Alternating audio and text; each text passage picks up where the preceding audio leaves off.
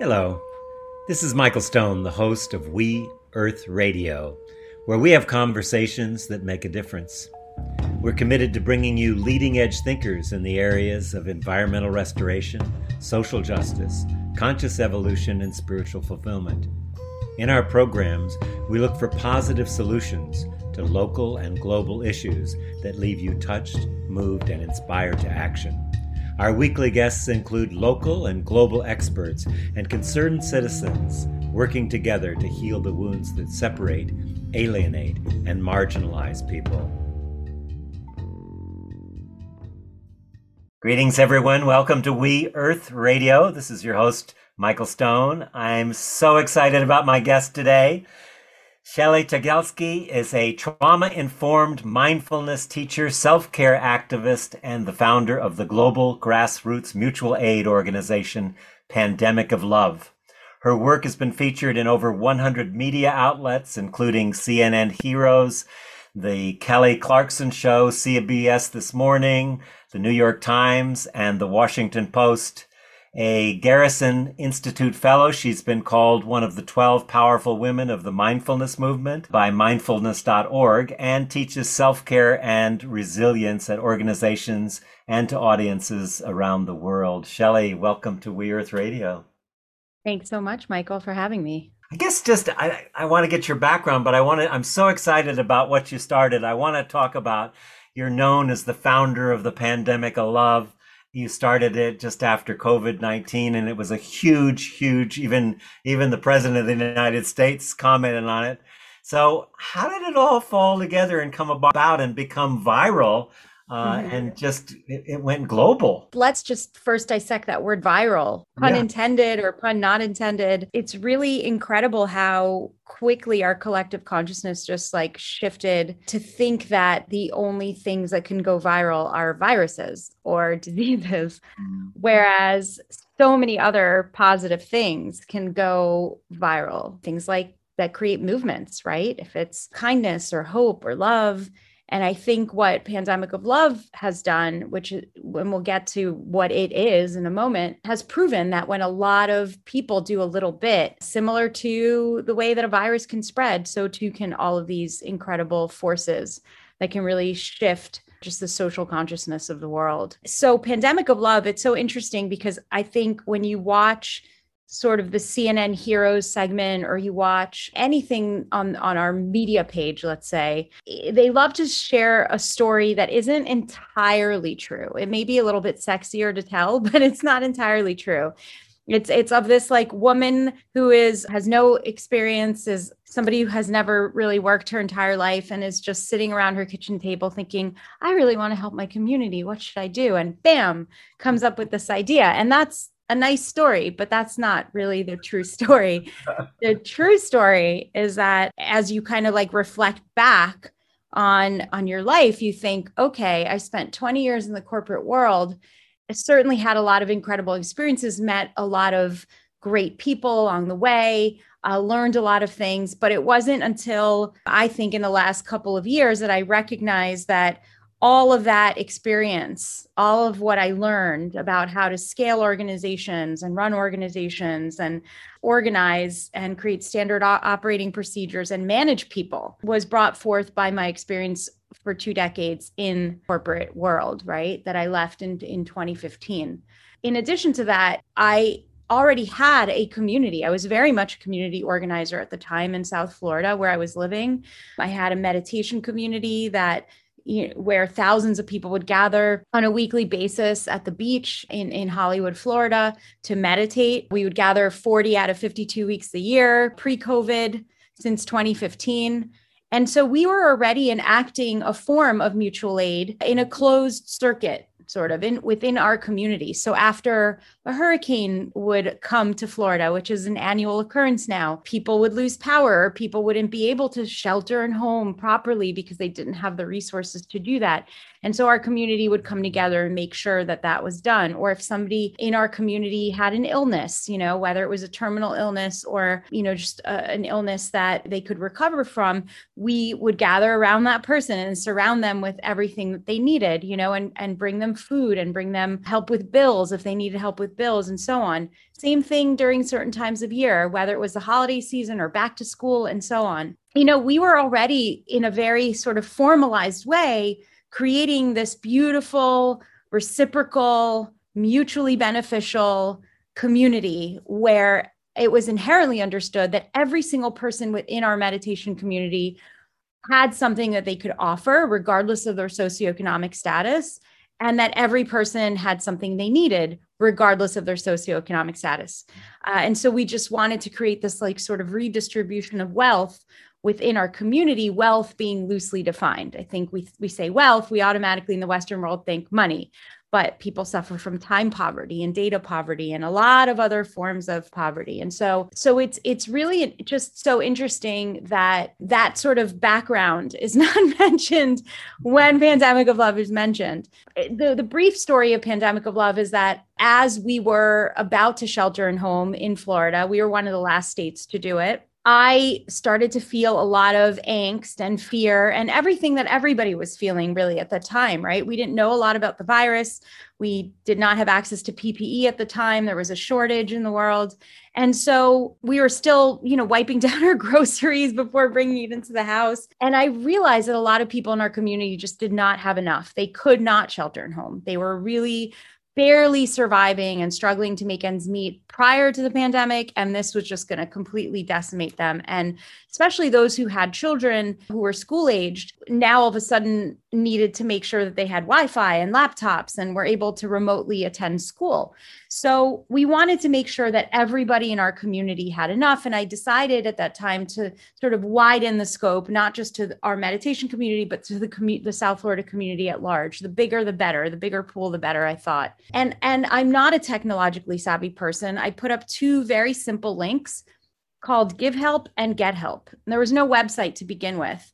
I just put up these two links with Google Forms, very simple forms. It's still a very simple process.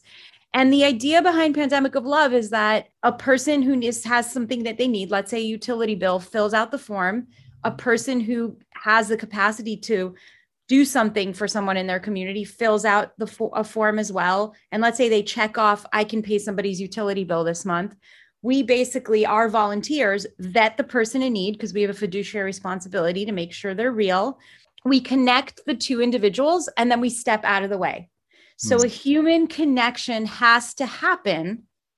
The donor drives the bus the donor has to be the one that reaches out to the person in need and maybe utters the words what do you need? How can i help you know and and make them feel seen and heard and possibly utter words that that person has not heard ever if maybe not for a long time. And so it's really this beautiful way to create proximity within a community between people who are seemingly you know consider themselves as strangers and really beautiful results have happened other than just transacting at, at this point, here we are over two years later, over $62 million of aid directly between people and matching over 2.2 million people. It's not just about the match, it's really about the friendships that have formed and the understanding that we all have something to contribute. And that sort of circle of giving doesn't just go one way, it goes both ways. That's so beautiful. And one of the things that surprised me the most was how much you had more people offering than asking. That just touched me so deeply because it's easy to get cynical if you read yeah. the news or like the, the way the media construes things and focus sure. on the negative and then the healing part of it. And I remember in your book one letter that was written mm-hmm. about a woman who was a Democrat and very straight Democrat and given a Trump supporter yes. someone. Share about that letter because I was just yeah. I was in tears reading that.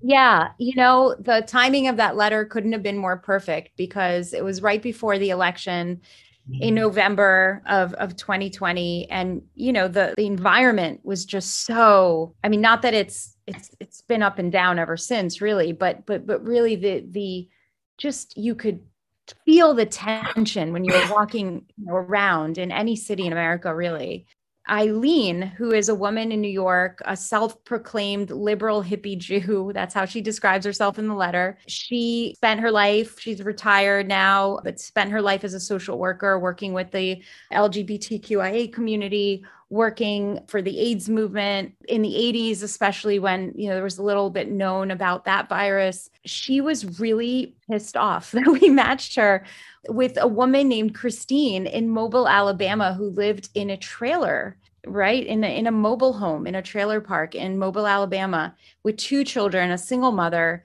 very proud of her southern heritage very proud of her confederate heritage and and really just completely had this they both had these this conditioning these lenses that they looked out of and immediately marked the person that they were matched with thinking you know christine thinking oh there's a snowflake liberal hippie from new york a yankee who's going to tell me what to do you know and she's better than me and she's more educated and privileged etc whereas uh, eileen already had her preconceived notions about christine. And it's interesting because Eileen, I knew Eileen informally through meditation. Whenever she would come down to Florida, she would meditate with us. She was, you know, not having it for a minute. She was just really upset about the fact that somebody who was, she, in her own words, was harming her, was being now somebody that she was supposed to help. Like she couldn't, she couldn't wrap her head around that. And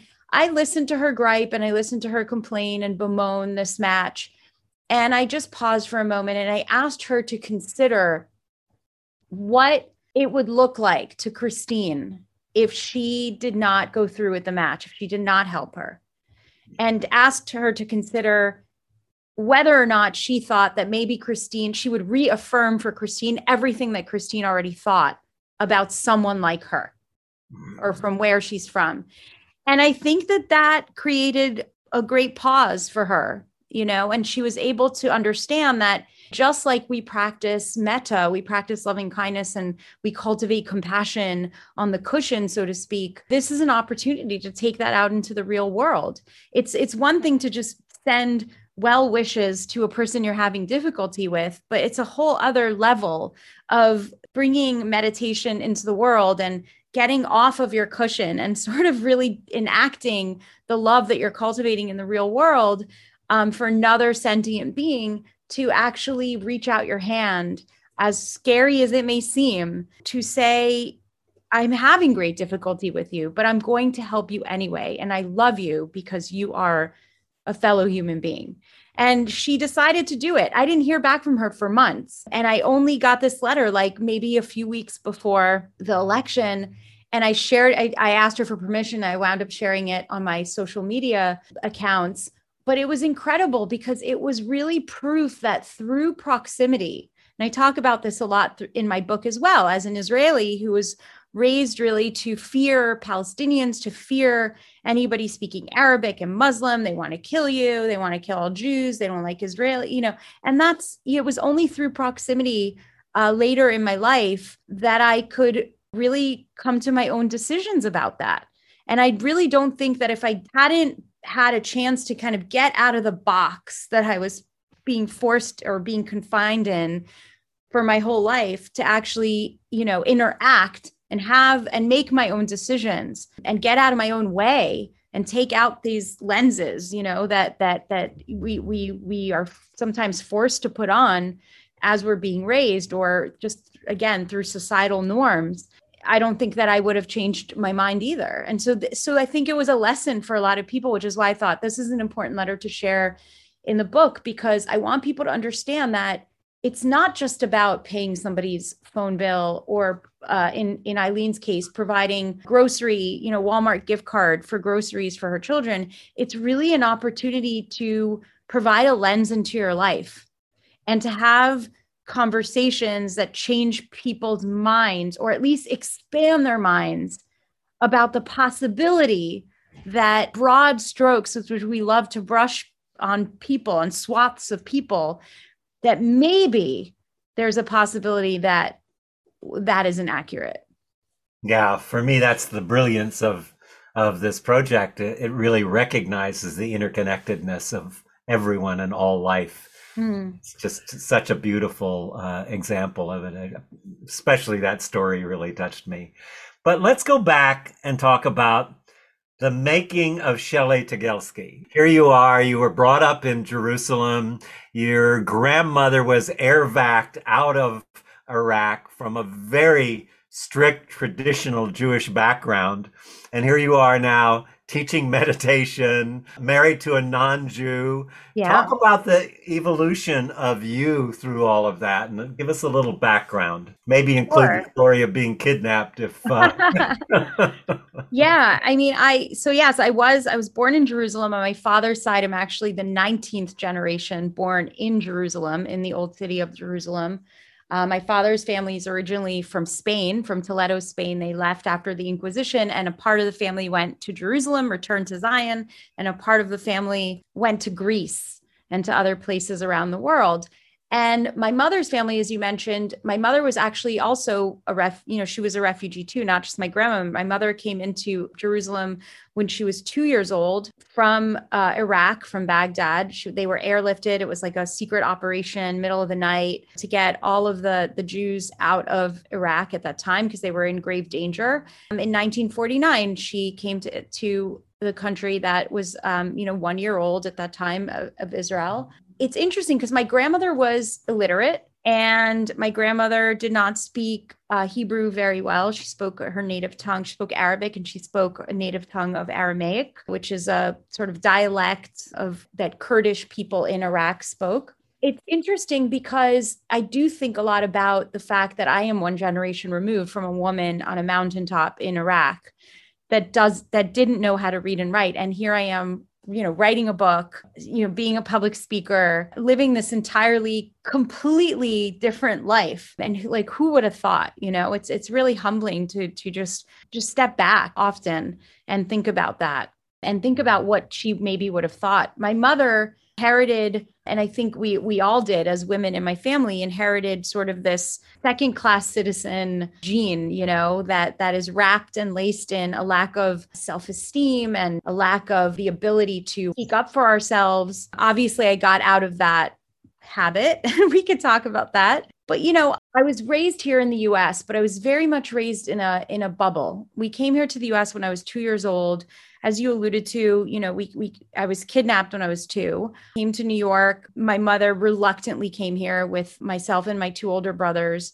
She did not want uh, to partake in any part of the American dream whatsoever. And she was just very uh, resentful of the fact that my father wanted to bring the children here.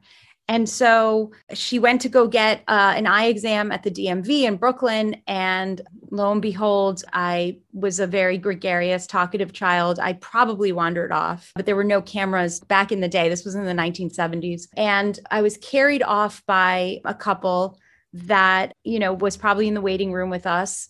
And a woman that was also in the waiting room with us before my mother's appointment got called in, she saw that the, this couple was walking off with me and she recognized that something was wrong. And in that moment, she had a decision to make, right? And I think in life, we always have these like moments where we could make a decision, right? And doing nothing is one decision. And a lot of times people think, well, doing nothing is not really a decision point, but it actually is. Doing nothing is actually a decision that you actively make. The other decision she made, she could have made was to take the safe route and go try to find my mother and alert somebody there. But at that point, I could have been like, you know, gone forever. And instead, she walked out after these individuals and followed them several city blocks to see where they were walking into and came back to alert my mother, who at that point was in hysterics, of course, barely speaking a word of English. And, you know, my mother was very adamant about leaving New York. She did not I want to take any part in, in living in New York. So we wound up moving to South Florida, which is where my father had like one other person that he happened to know in the United States. I was raised in South Florida in very much a middle class suburban, I would say mostly Jewish community, but you know, there was diversity within my community and and I also suddenly was introduced to this concept that there were other ways of being Jewish. You know, I grew up in an Orthodox Jewish home. We were Shomer Shabbat, meaning we kept the laws of the Sabbath. I was raised to, you know, eat kosher and and we spoke hebrew. Suddenly i was introduced to the fact that there are conservative jews and reform jews and that sometimes in synagogues people sit together. And and it was just very bizarre to me because in israel like and especially even in my parents way of teaching there was only two ways of being. It's like you're either jewish or you're not jewish. Like you're either a jew or you're a non-jew. Like there's nothing that's the only thing that they need to know about you, you know, those two things. And so that's a very limiting way to grow up and to be raised to think about the world. And so as I was attending secular school, my parents could not afford to send me to a, a private Jewish school. I I was just kind of taking notes and and completely getting imprints mm-hmm. every single day learning about different cultures and different religions and backgrounds and befriending people who were all from all spectrums and all walks of life and all cultures and religions, et cetera, et cetera. And so it was very interesting to sort of grow up because I had, I always, you know, and I think I alluded to this in the book that I was like Shelly A and Shelly B. You know, I was like Shelly A at home, very much the Jewish girl who did what her parents told her to do and was very proper, etc. And then I was like this whole other person on the outside world who tried out for chorus and ran for student government and wanted to play sports and like boys who had crushes on boys that weren't necessarily Jewish. It was very hard to sort of play both parts and I think that eventually what ultimately happened was that at, at some point in my life, I sort of this fracture, I had to kind of step in and fuse those two worlds, which which didn't happen until much later, until I left home and had the opportunity kind of get these data sets and inputs from from many other people who have informed a lot of work in my life. Wow. Quite a story you've got. I'm just thinking of the the kidnap, you know, why that was in the book, and I, and I really see how much that was an early reminder of someone doing something for others that put themselves at risk to support, yeah. you know, to do that, and it was that's really beautiful. That yeah, and, and I can see that was a seed for you and then going to uh, meditation that was a conflict and and you met sharon yeah. salzberg uh, who i adore yeah. and yeah. She, also wrote an afterword in the in your book talk, talk mm-hmm. about that whole jump from that transition to the B, the B Shelly and going to the meditation yeah, so I was a graduate student in New York. I was fortunate enough to be attending, you know, an incredible university, uh, Columbia University. I recognized at that point in my life that I have, I, it was an opportunity, it was a privilege to be surrounded by so many smart people who knew way more than I did and had way more life experiences. And so I don't know what it's like today, but back then in the in the early 90s when I when I attended school there, you paid for a certain amount of credits to be full time. Whether you took 15 credits or 21 credits, which was the max you could take, you were paying for like a full time credit. It wasn't like you were paying per class. And so I just basically made the decision that regardless of what my field of study was going to be that I was going to always take one non uh, uh, class for like no grade and just sort of audit a class for the in the pursuit of learning and pursuit of knowledge choose to be more well-rounded and learn about things that really I just did not have access to as as a child. And so I, I wound up taking things like French and violin and pottery. And then one semester, I took, I realized that growing up, I'd never met a Buddhist.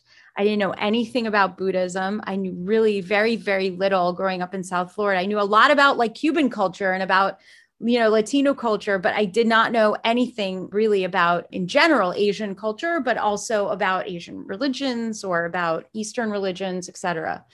And so I wound up taking a class with Robert Thurman, Dr. Robert Thurman, he, at the time he had already started Tibet House, which was in the Lower East Side around the Chelsea district. And I was just really fascinated by the history of, of Buddhism, of sort of modern meditation here in the West. And an invitation came to the entire class that if we are interested in, in, in continuing our education as the course was coming to an end, that we can always drop into Tibet House for free meditation sessions, lectures, and so on, all these great offerings that they had. And I decided to take the bait and, and bite at it. And I thought, okay, let me look at the schedule. You know, it was printed out. This was again back in the day when we did not have uh, smartphones or anything like that.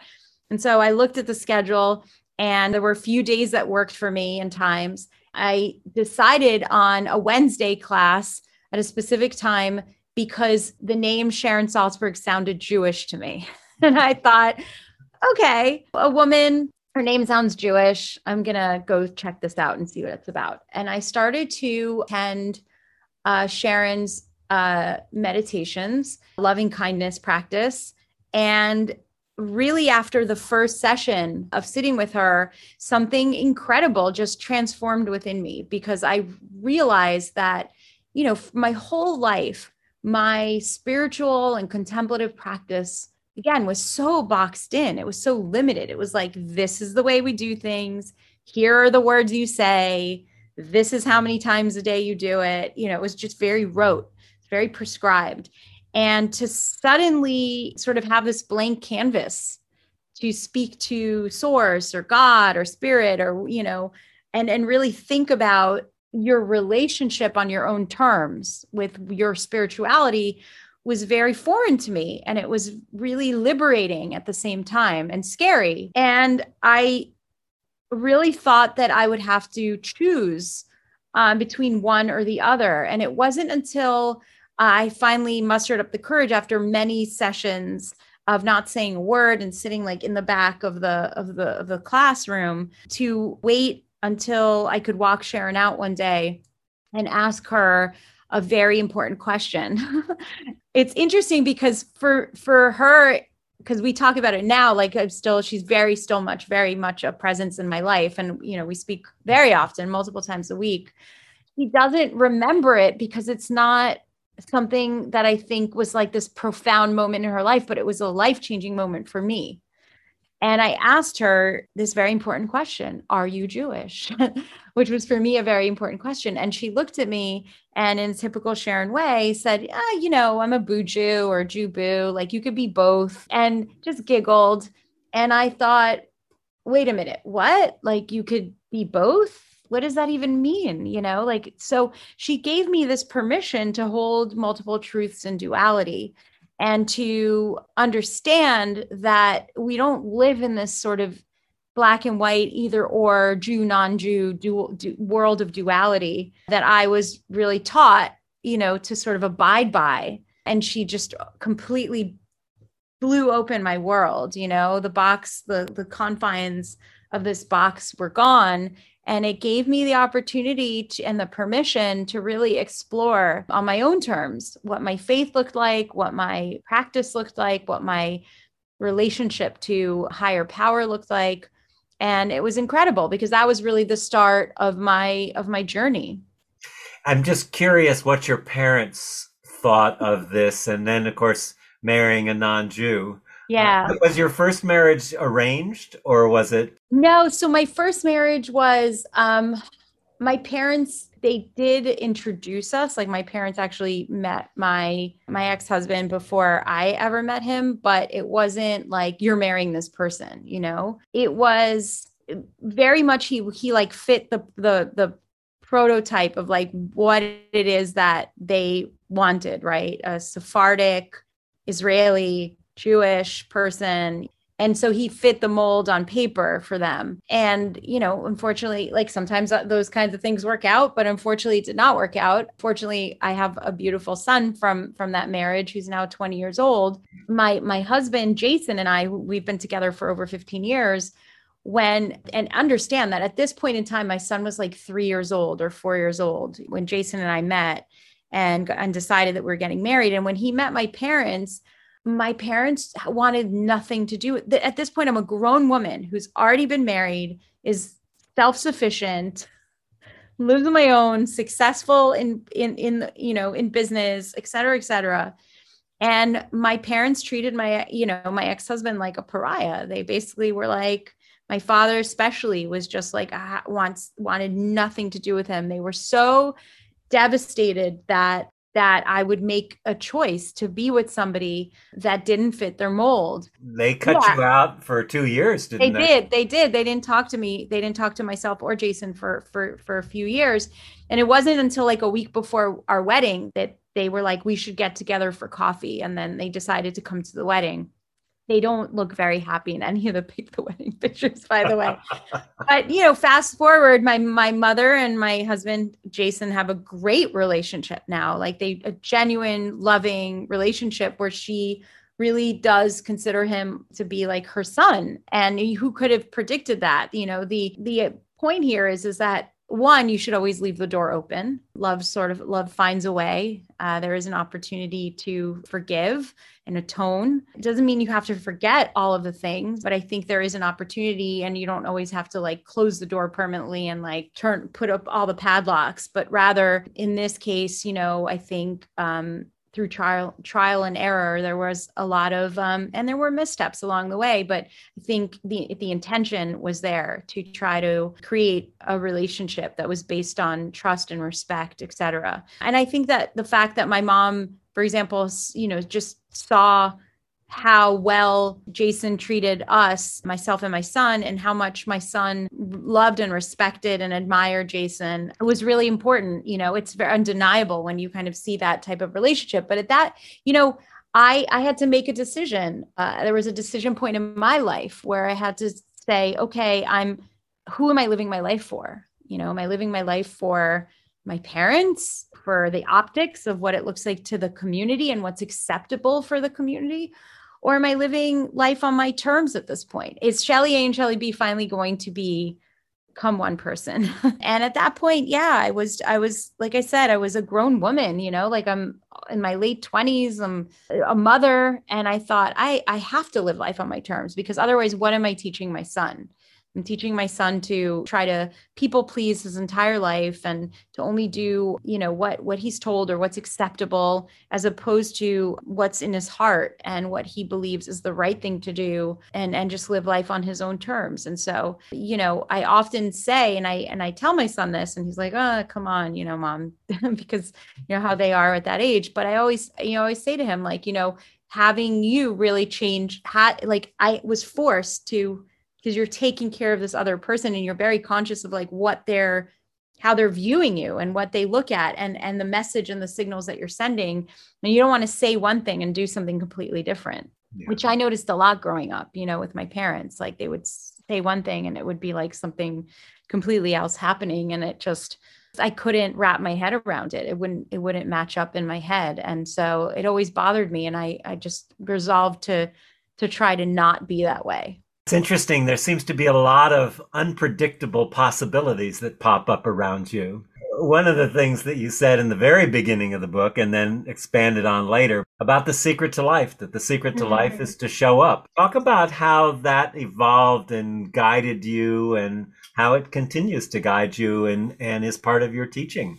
Yeah, I mean, I think people think it's like this oversimplified meaning, this oversimplified thing when they're like, that's the meaning of life. That's it. Like, you just want me to show up. And I'm like, yeah, think about all the times in your life where you had this like opportunity to to rise up to to show up for a person or to show up for yourself or to a decision point where again not doing anything is also a decision point so, and you just decided to do nothing, to do nothing about speaking up on behalf of someone or something, or just even the act of getting dressed sometimes and like going out into the world. It's easier to just kind of fall back and rest on our laurels, especially nowadays when the world is burning around us, like literally and figuratively, and, and say, like, it's not my problem. It doesn't affect my life but it does it does. I talk about it and i tr- in the book and i and i love resting on this buddhist proverb tend to the area of the garden that you can reach.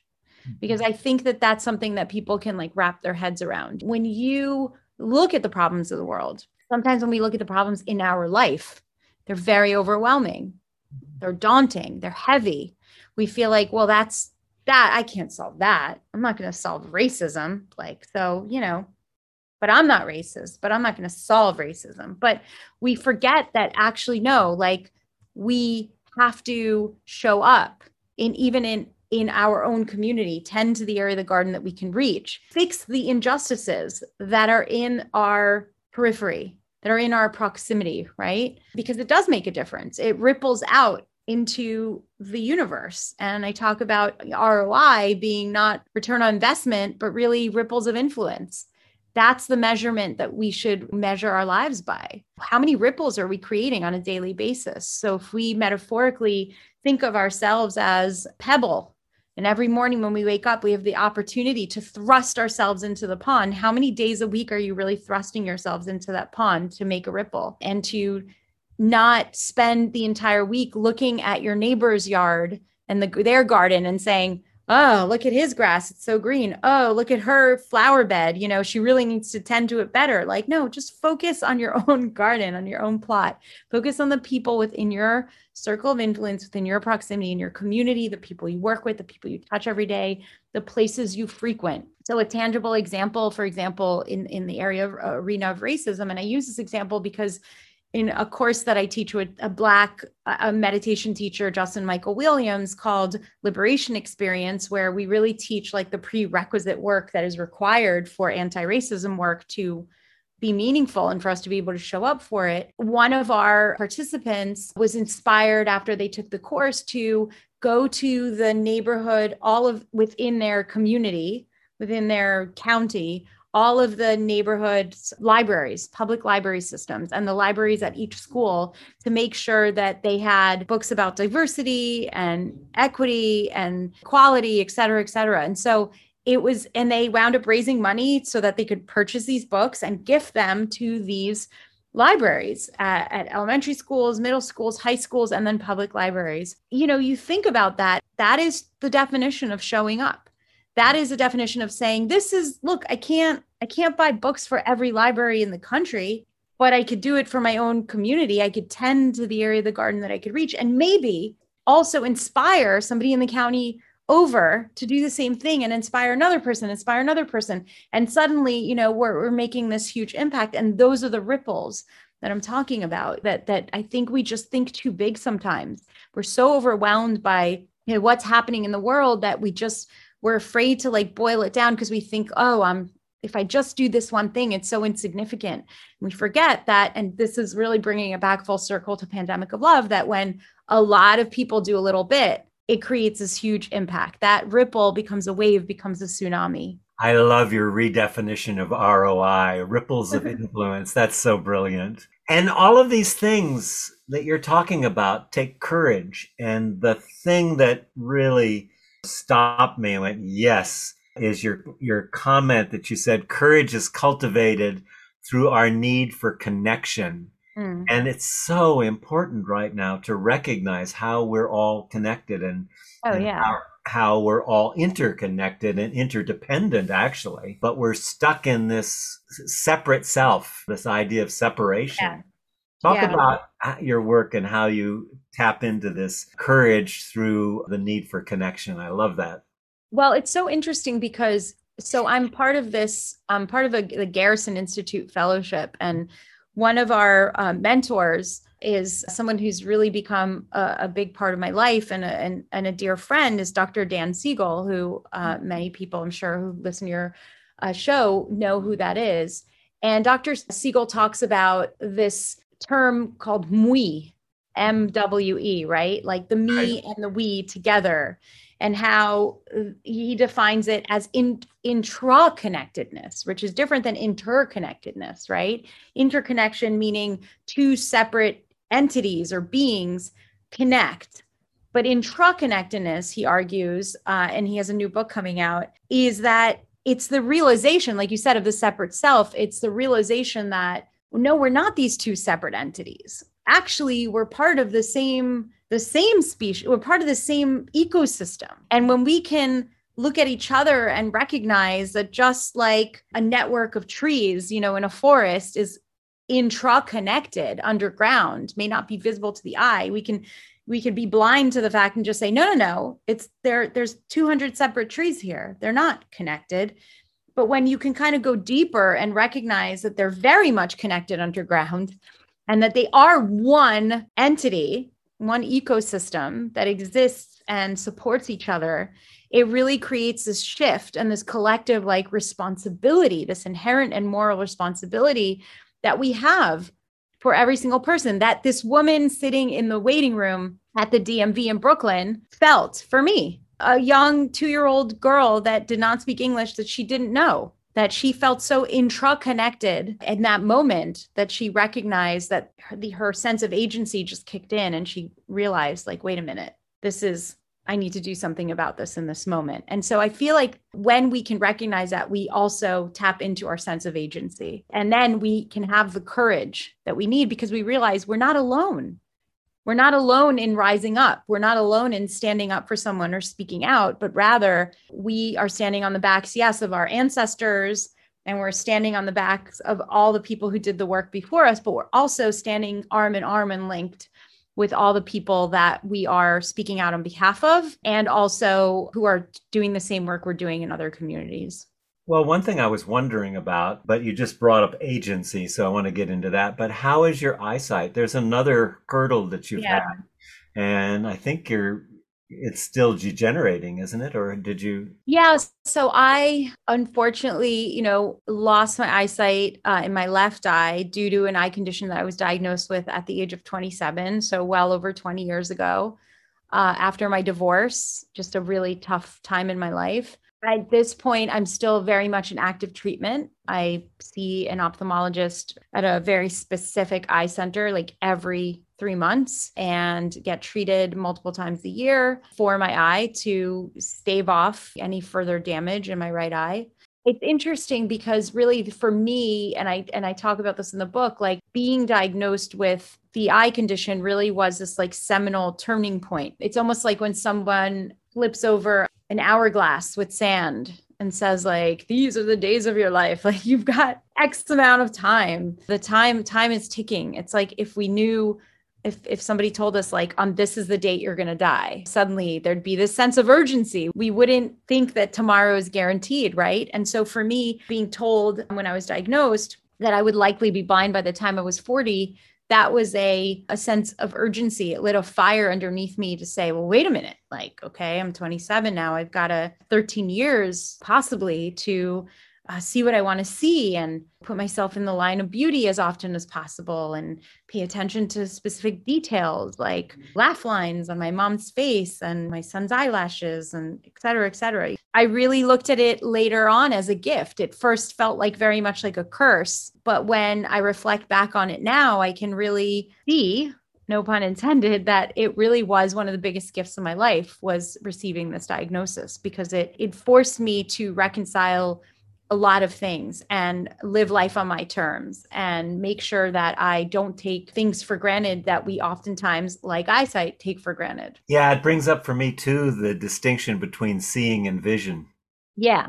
you have, a, you have a great vision, whether you can see or not. I'm sure yeah. it will always be there. So, agency, you brought up agency, and I think that's really an important aspect of your work to talk about. So, let's talk about reclaiming our sense of agency and how we give our agency away. Yeah. I mean, I think I look, all of us are born with agency. All of us are born, and some of us define it as like free will or God given free will, right? So you could define agency in different ways. But really, having a sense of agency means that we have the inherent understanding that our actions affect others and we think about that prior to taking that action and also while we're taking that action and uh, understand it after that action is taken. And then in doing so, we really, if we really understand that, it changes the way that we make certain decisions, right? If we can pause, if we can, if we can wrap that sense of agency in something as powerful as pausing in meditation or pausing in in a contemplative way minding the gap if you will we can choose the response right instead of the the reaction. Lean into that. Yeah beautiful. It, it really has a lot to do with choices we make. You know it comes down to yeah. what you know what choice am i going to make here? And we often withhold ourselves and and hold ourselves back. And right. I think a lot of that comes from the our identity or narrative or the story that we live into. And mm-hmm. one of mm-hmm. the parts that I really appreciate, and it's very much a part of my work too, is the deconstruction and reconstruction of our own yeah. narrative yeah. of the story of me. No, it, you're absolutely right. You're absolutely right. For me, understanding that I had the agency to make changes in my life, that until such time my son you know recognize his own sense of agency. I mean not that children don't have their own sense of agency but when they reach a certain age it's kind of like at a different at a different level that i i realize that i i have the power. I have a power that rests in choices that i can make on a daily basis and that i have a responsibility to myself to my son to my community and then ultimately to the world to make the best choices that I can that harm the least amount of people. So, talk about how you work with people to help them to deconstruct and reconstruct a more empowering story. I think that's hmm. such an important part. You know, yeah. I, work a lot with people with trauma, which, which yeah. makes it even more difficult. But yeah. that's the area of unintegrated past sure. that that is mm-hmm. in our body. I'm, I'm, very somatic about the work that I do. Yeah. But uh, I'm I'm just curious since you're now mm-hmm. teaching and working with a lot of people. Yeah. How do you lead people? How do what do you tell our audience today about how they can actually first of all discover, oh, I live inside of the circumference of my own story. How can I expand that and yeah. uh, uh be yeah. have more capacity? Sure. Well, one of the one of the practices, the, the simplest practice, right, that I that I teach in my workshops actually rests on a practice that's widely taught by many different teachers called RAIN, right? Uh, so yeah. it's an acronym. Tara Brach.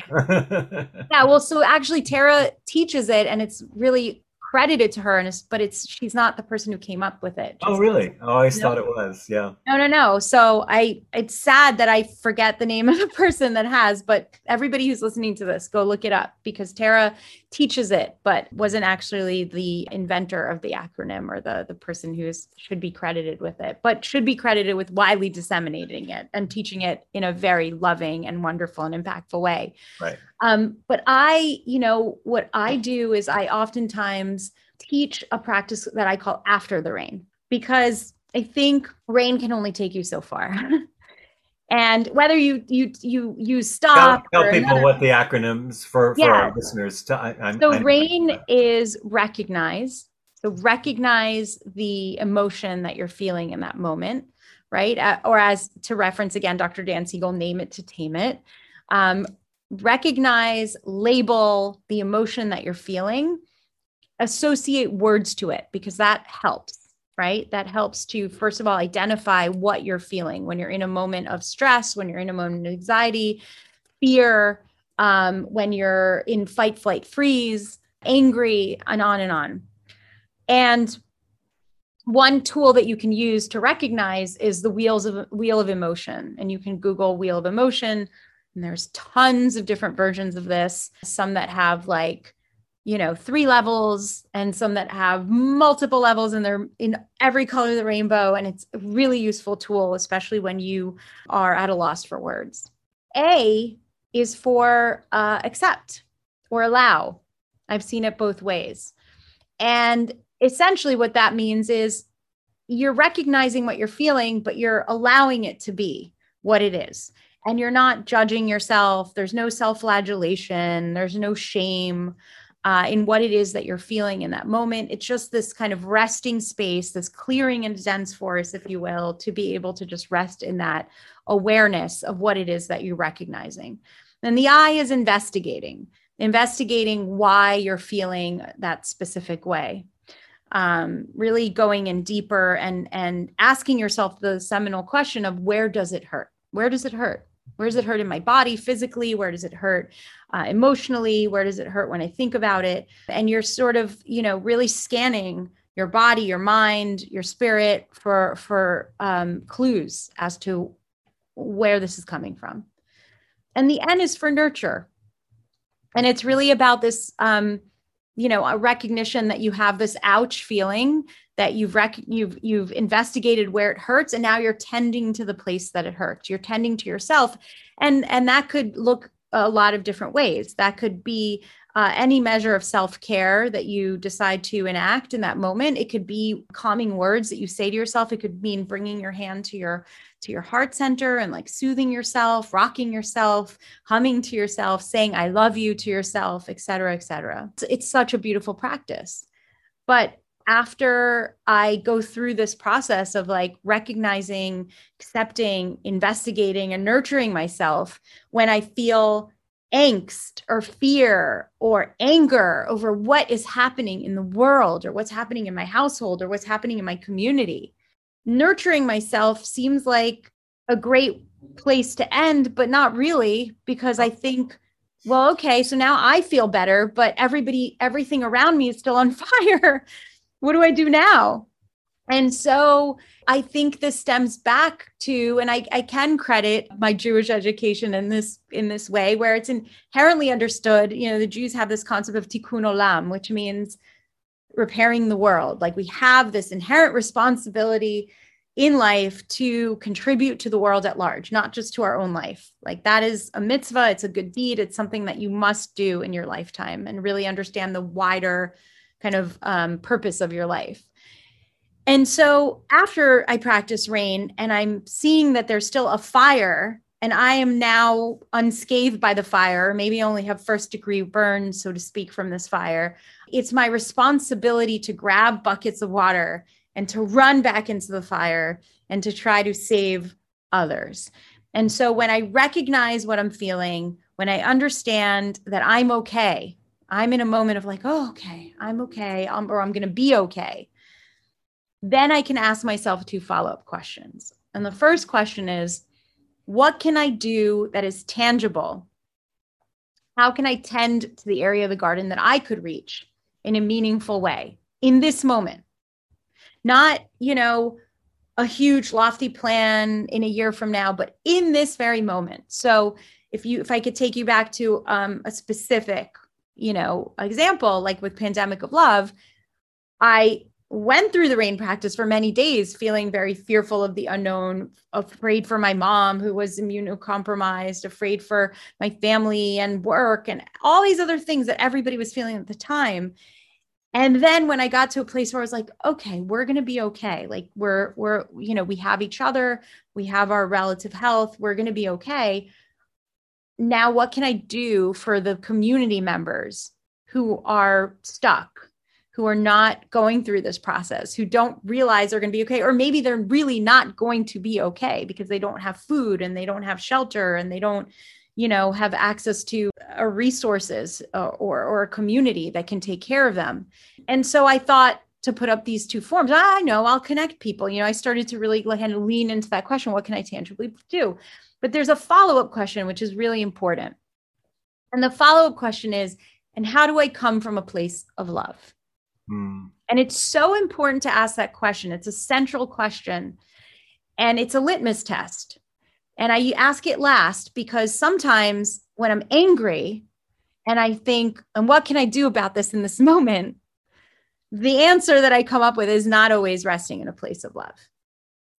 It might be something that's very reactive, actually. It might be something that is hurtful to a specific person or community or maybe won't do as much good in the world that I want it to do. And so so that is the litmus test. Yeah. You know, how is it coming from a place of love? Yeah, beautiful. And it doesn't feel like linear like after rain. It actually feels like that could come before rain also because it's in looking to heal the community also creates self-healing. Yeah, it, it's it's it when is. My attention is out there. I'm I'm going to have to have agency and step up because I have this commitment. So it's yeah. not, it's not a linear progression of yeah of the self healing does not have to happen before we heal the world, so to speak. Yeah. Well, I mean, it is it is really the the cycle of rain, right? It's, right. Think right. about it, like yeah. the way that we learn about it. It's just like water in the lake or the pond and basically it gets evaporated into the clouds and then condensation rains on everyone and then the cycle continues.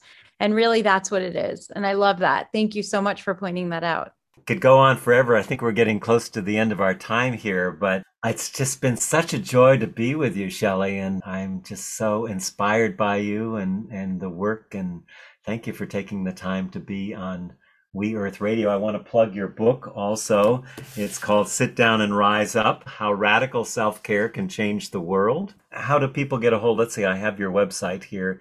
It is your name, Shelly Tygielski, and it's S H E L L Y T Y G I E L S K I. Yeah. Dot com. Yeah, dot com. But people can honestly, you could just search in any search engine Shelly, S H E L L Y T Y G. There aren't very many of us. Right. And it'll come up because my name is atrocious to pronounce, but really, really hard to spell as well. And I would also suggest that your listeners go to pandemicoflove.com. We're in 20 different countries and Canada and the US included.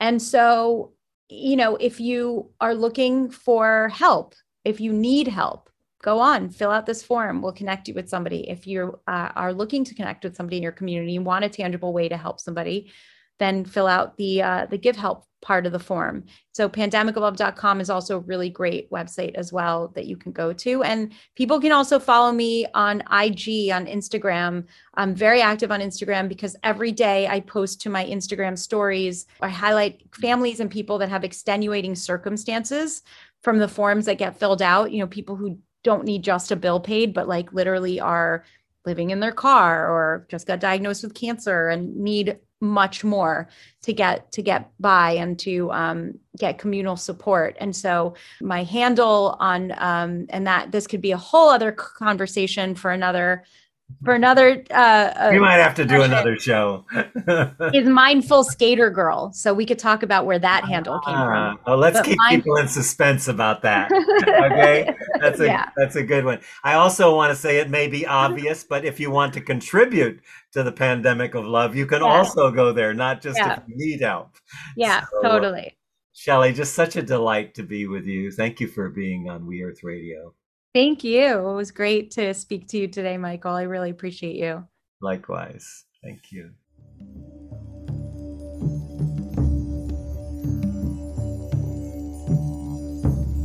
We Earth Radio is an independently produced program supported by listeners like you. We are committed to bringing you leading edge thinkers in the areas of environmental restoration, social justice, conscious evolution, and spiritual fulfillment. If you would like to receive our complimentary newsletter, The Well of Light, make a contribution, or listen to any of our past shows, go to our website, welloflight.com. Thank you so much for your commitment to a world that works for all life.